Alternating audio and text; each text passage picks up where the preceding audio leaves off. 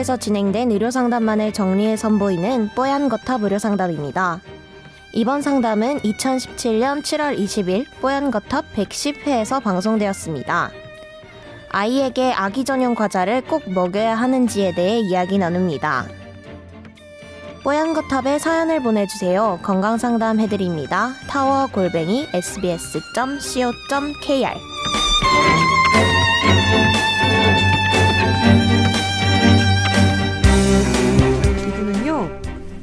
부산의 권 차장입니다 이러신 분이고요 아, 아기 이제 살짝 이가 나서 씹는 재미를 이제 알아가는 아기를 키우고 계신 아버님이십니다. 요즘 아이들 키우는 거 보면 너무 극성이라고 생각이 되고요. 또 대기업 홍보 장사 속에 아, 좀 속는 거 아닌가 같은 생각이 듭니다. 음, 그 중에 하나가 아기 전용 과자입니다. 예전에 뭐 그냥 코 찔찔 흘리면서 어른들 먹는 과자 이로 긁어서 먹었던 게 다였던 것 같은데 요즘은 겨우 100g 남짓한 과자가 일반 과자의 몇 배로 비싸게 팔리며 아기 전용이라고 홍보를 합니다. 그런데 저는 이 현상을 이해하지 못하겠습니다. 뭐 위장이라든지 소화기관들이 아기들은 약한 만큼 아주 짜거나 달거나 뭐 이렇게 그런 음, 것들이 많이 들어가 있는 과자는 피해야 할 거라고 생각은 하지만 일반 과자 중에도 부드럽고 맛이 약한 과자들이 있는데 굳이 아기 전용 과자를 이렇게 비싸게 사서 먹여야 되는지 모르겠어요. 음, 얼마 전 제 와이프가 그걸 산다고 하기에 나는 반대야. 라고 얘기했는데요. 제 생각이 좀 짧은 걸까요? 기업과 관련한 거라 좀 민감한 얘기일 수도 있는데, 예, 좀 그랬다면 그냥 둥글게 둥글게 답변 부탁드립니다. 적어 주셨네요. 솔직히 모든 부모님이 자기 자식을 좋은 걸 안 먹이고 싶은 사람이 있겠습니까? 그렇죠. 없죠. 음, 좋은 거 비싸고 좋은 걸 먹이고 싶겠죠. 근데 어, 굳이 이런 걸 먹어야 되느냐라는 아빠의 또 질문을 이렇게 하신 거죠. 음, 근데 어머니가 음. 당신 그거 한마디에 썩 이렇게 그 굽히신 모양인데. 예. 음. 근데 제가 조금 설명을 좀 드리자면 어 사실은 깨끗하고 좋은 걸 먹을 이유가 무엇이냐 좀 질병 병으로 놓고 보면 사실은 깨끗하고 좋은 거는 우리 감염병이라든지 이런 것들에 대한 사실은 어떤 예방의 효과를 조금 생각하고 먹이는 게 맞는 것 같아요. 근데 어 약간 깨끗하지 않고 뭐 어른들 먹는 것들 이런 것들을 먹는 거 차이가 저는 딱 두 가지라고 보면 됩니다.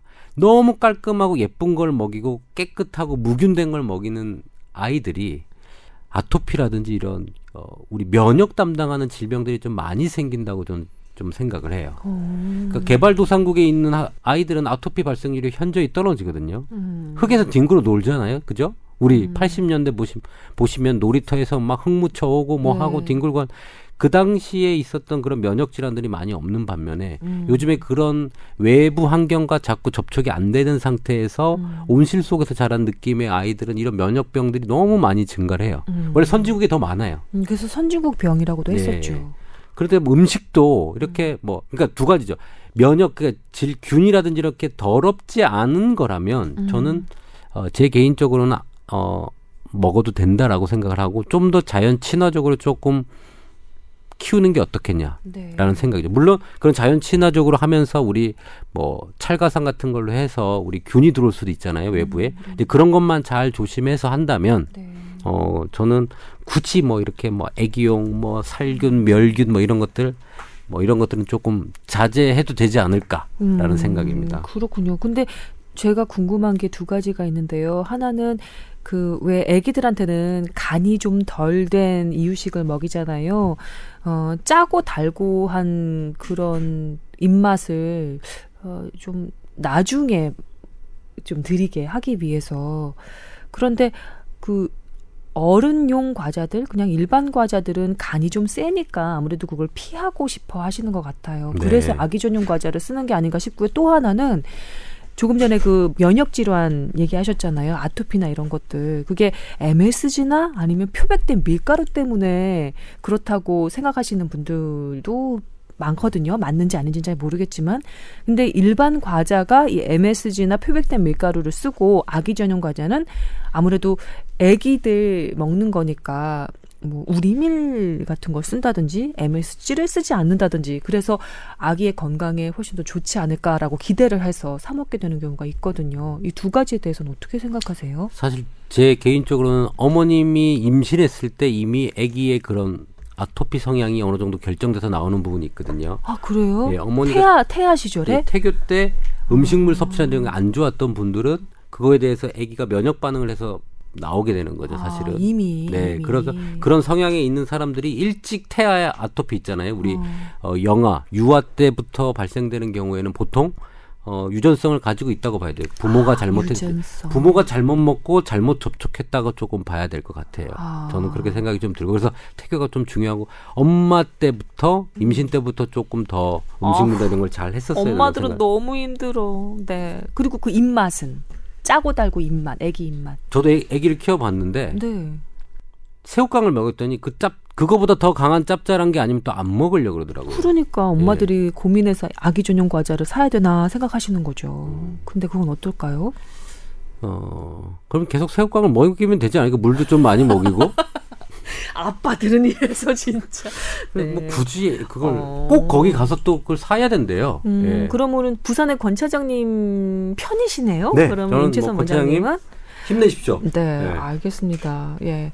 어, 관련해서 저기 안 저 부인 되시는 분과 아기 어머 어머니와 다시 한번 얘기를 해보시는 것도 괜찮을 것 봐야 같네요. 될게 음. 아기 용품이 이제 어떻게 되어 있느냐 이런 부분들을 좀 짚어볼 필요가 있는데 이게 원래 화장품에서 이런 게 있었죠. 아기 저, 화장품은 뭔가 다른가. 음. 어린 그러니까 아기는 화장품 그러니까 뭐 예전에 아기 용품이 있었는 이렇게 아기 전용 소독제, 아기 전용 뭐 이런 게 있었는데 그것들이 다 비싸요. 실제로 그게 성인 것보다 더 독한 물질들이 많았다는 것 때문에 난리가 났었죠. 땡땡 제품이 국내에서 뭐 국내 제약사가 만들었던 어. 땡땡 제품이 음. 그 상품이 네. 뭐 실제로 아기 전용이라고 했지만 실제로 아기들에게 덜 해로운 그러니까 화장품? 소독 예 아기용 소독, 화장- 소독 물질이요. 아 소독품. 그리고 아기용품 화장품도 그렇게 성인 것과 별 차이가 없다는 것들이 드러나고 있는 있죠. 그러니까 왜냐면 아기 전용 제품이라는 게 명확하게 규정이 된 게 없어요. 그래서 아기 과자도 한번 살펴봤는데 역시 아기 과자라고 지정된 어떤 규격이 없습니다. 식약처에서 이이 규격에 맞으면 아기 과자라고 붙일 수 있습니다라는 게 없어요. 그러니까 아. 지극히 말씀하신 대로 아기가 마케팅으로 쓰이고, 어, 쓰이고 있는. 거죠. 근데 다만 그건 있어요. 이제 우리나라에서 어떤 걸 아기용 과자라고 했느냐 보면 첨가물을 넣지 않고 그냥 있는 그대로의 음. 과자 성분, 그러니까 고구마에 고구마에 밀가루와 설탕 뭐 이런 걸 섞어서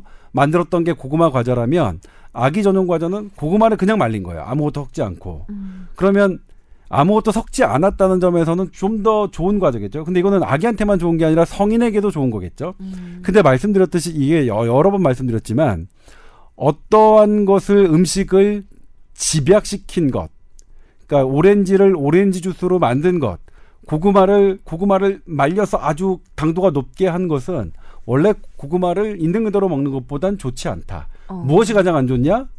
그런 습관이 좋지 않다. 그러니까 그냥 아. 고구마 먹는 것보다 고구마를 말려서 집약시킨 과자를 먹으면 훨씬 달거든요. 아. 그럼 특히 돌 이전의 아이가 그런 단맛에 길들이면 그것이 평생, 그러니까 청소년기로 이어지고 청소년기로 이어진 습관은 평생 간다는 게 지금의 현대의학이 갖고 있는 그 지식이라서 음. 그래서 지난 뭐 지난 시간에도 말씀드렸지만 오렌지 주스, 과일 주스를 돌 이전의 아이에게 아이에게 먹이지 말라는 게 지금 방침이 바뀌었지 않습니까? 미국 소아과 아, 의사회에서 네네. 그러니까 아기 전용 과자가 기존의 과자보다 분명히 좋은 성분을 갖고 있, 있다는 거는 이제 뭐 음, 인정할 수 그렇겠죠. 있지만 그렇다 그렇다고 하더라도 아기 전용 과자를 마음대로 뭐 이렇게 하는 게 좋은 습관이냐 그거에는 좀 반론이 있을 수 있다 이런 말씀을 드리고 싶네요. 그렇군요. 어, 식습관이 평생을 좌우한다고 하잖아요. 네, 어렸을 적에 들은 식습관이 평생을 좌우한다는 얘기가 있는 만큼. 그래서 유럽하고 일본에서도 시작한 일인데 우리는 고혈압, 당뇨병 이런 것들을 성인이 돼서 배우잖아요. 그런데 일본의 일부 학교, 유럽의 학교는 고혈압, 당뇨병, 비만, 고지혈증을 초등학생 고, 교과서에서 배워요. 음. 그래야 그때 아 이렇게 이런 걸 당뇨병이 어떤 어떤 심각한 문제가 생기고 고지혈증은 뇌졸중과 심장병의 원인 질환이고 근데 이런 걸 하기 위해선 어떤 식생활 습관을 해야 된다는 것이 어렸을 때 결정돼야 된다는 거죠. 음. 그러니까 아기용 과자라고 해서 맘 놓고 권, 아기에게 권장하는 것은 뭐 바람직하지는 않다. 물론 네. 기존에 서, 기존에 그냥 우리가 그냥 일반 과자보다는 좋게 만든 것까지는 인정하지만 음. 어, 그럼에도 불구하고 지금 방금 말씀드린 이유 오렌지 주스를 권하지 않는 것 그렇구나. 뭐 이런 이유로 네. 어, 생각해 주시면 될 것 같아요. 손이 좀 많이 가는 그 폐단이 좀 있겠지만 아기 식습관을 위해서라도 식재료를 그냥 먹거나 아니면 아주 기본적인 조리법이죠. 찌고 굽고 삶는 정도. 근데 심정은 이해가 가요. 저희 애도 진짜로 안 먹어서 음. 어떤 때막 컵라면을 먹이고 싶, 싶었다니까요. 그렇게 안 먹었어요. 안 먹어서 애들 안 먹으면 안 먹는 것만큼 속상한 게 숟가락 들고 없으니까. 쫓아다니게 만들잖아요. 그러니까 이게 만약 제가 제 딸에게 컵라면을 먹이는 장면을 다른 부모가 봤으면 저 친아빠 아닐 수도 있겠다. 근데 이거 되게 이제 조금 이게 편견이 위험한 발언이긴 한데 친아빠가 아니더라도 좋은 아빠는 많으니까요. 그러니까 이거 뭐라고 표현해야죠? 아 그냥 그냥 되게 아이를 사랑하지 않는 친아빠일 수 있겠다 이런 오해를 참 방송 어려워요. 네, 네, 네. 어? 그 아이를 사랑하지 않는 친아빠일 수 있겠다 이런 오해를 받을 수 있을 만큼인데 그게 매일매일 하다 보면 쉽지 않아요. 그러니까요. 그래서 특히 이렇게 어머님들이 음, 들으시면 맞아요. 야, 이 조선생 네말 네 말 뭔지 알겠는데 네가 직접 펴봐. 관한 어. 육아에 관한 한그 남들이 왈가왈부하는 게 약간 서럽게 느껴질 정도로 그 부모들의 고충이 이만저만이 아닙니다. 예, 그 속마음은 그 겉에서 보기에 왜 그렇게밖에 못 키우냐라고 함부로 얘기할 수 없을 정도로 공을 많이 들이고 노력을 많이 들여서 키우시거든요. 근데 사실은요. 저희 아- 애기도 잘 먹을 때 잘 먹는데 안 먹을 때는 안 먹어요. 그래서 와이프가 뭘 먹어야 되냐라고 물어봐요. 음. 아, 애기한테 뭐가 좋냐. 음. 그래서 그래서 그냥 내가 먹는 거, 내가 좋아하는 걸 먹으면 잘 먹을 거다. 아 부모들이 좋아하는 그러니까 거. 내가 그러니까 유전자가 좀 나랑 닮았으니 음. 나랑 내가 잘 먹는 걸 먹이면 될 것이다. 라고 안 했더니 먹여봐서 그래 이 원장이 아기를. 아 근데 어저께 밥을 안 먹었대요. 그래서 네. 그러면 양곱창을 한번 먹여보자. 양을 양하고 밥을 한 공기를 다 먹더라고요. 두달 두 살도 안 돼 내가. 그러니까 내가 내가 좋아하는 거 뭐 감자 이런 거 있거든요. 감자 튀김 뭐 이런 거 좀 짭짤한 걸 이렇게 좀 좋아한다 그랬잖아요. 제가 짠 거를 단 거보다 더 좋아하는 것 같아요. 음. 어, 그래서 그냥 내가 좋아하는 것만 먹는다. 근데 저는 그래서 약간 약간의 유전 성향이 자식들한테 가는 게 아닐까라고 저는 그냥 생각해서 그냥 체질대로 좀 먹여라라고 그냥 주문을 하고 있어요. 너무 이렇게 속 끓이지 않는 육아법. 음, 그것도 중요할 근데 것 저희 같아요. 딸도 음. 어렸을 때부터 두 살 때부터 낙지를 되게 좋아했어요. 음. 낙지는 어린 어린 아이들이 좋아하지 않은 음식인데 제가 워낙 낙지를 좋아하니까 한 번은 얘가 밥을 정말 안 먹는 애가 낙지 세 마리를 혼자 먹더라고요 두 살 때.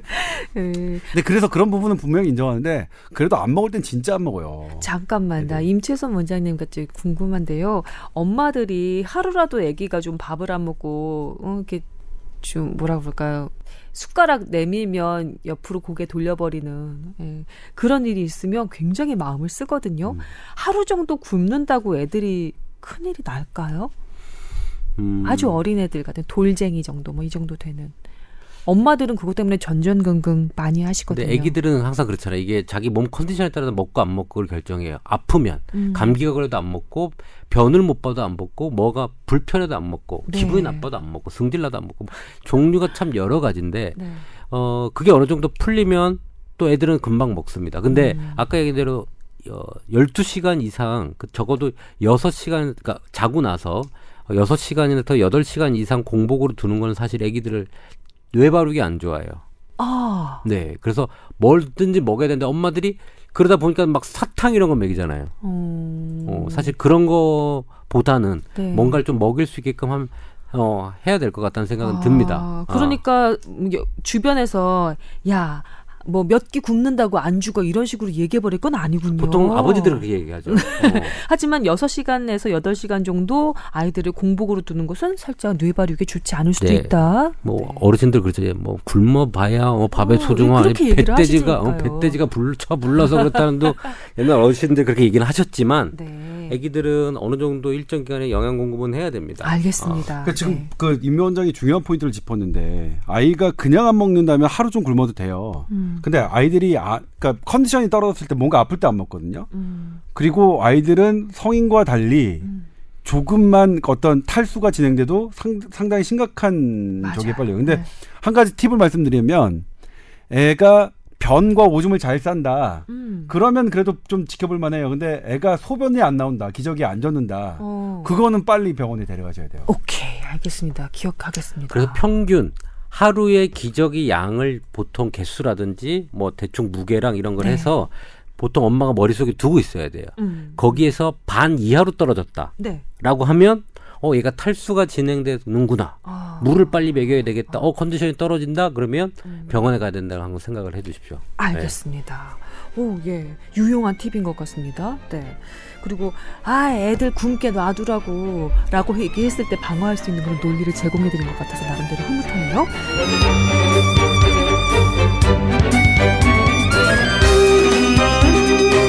음.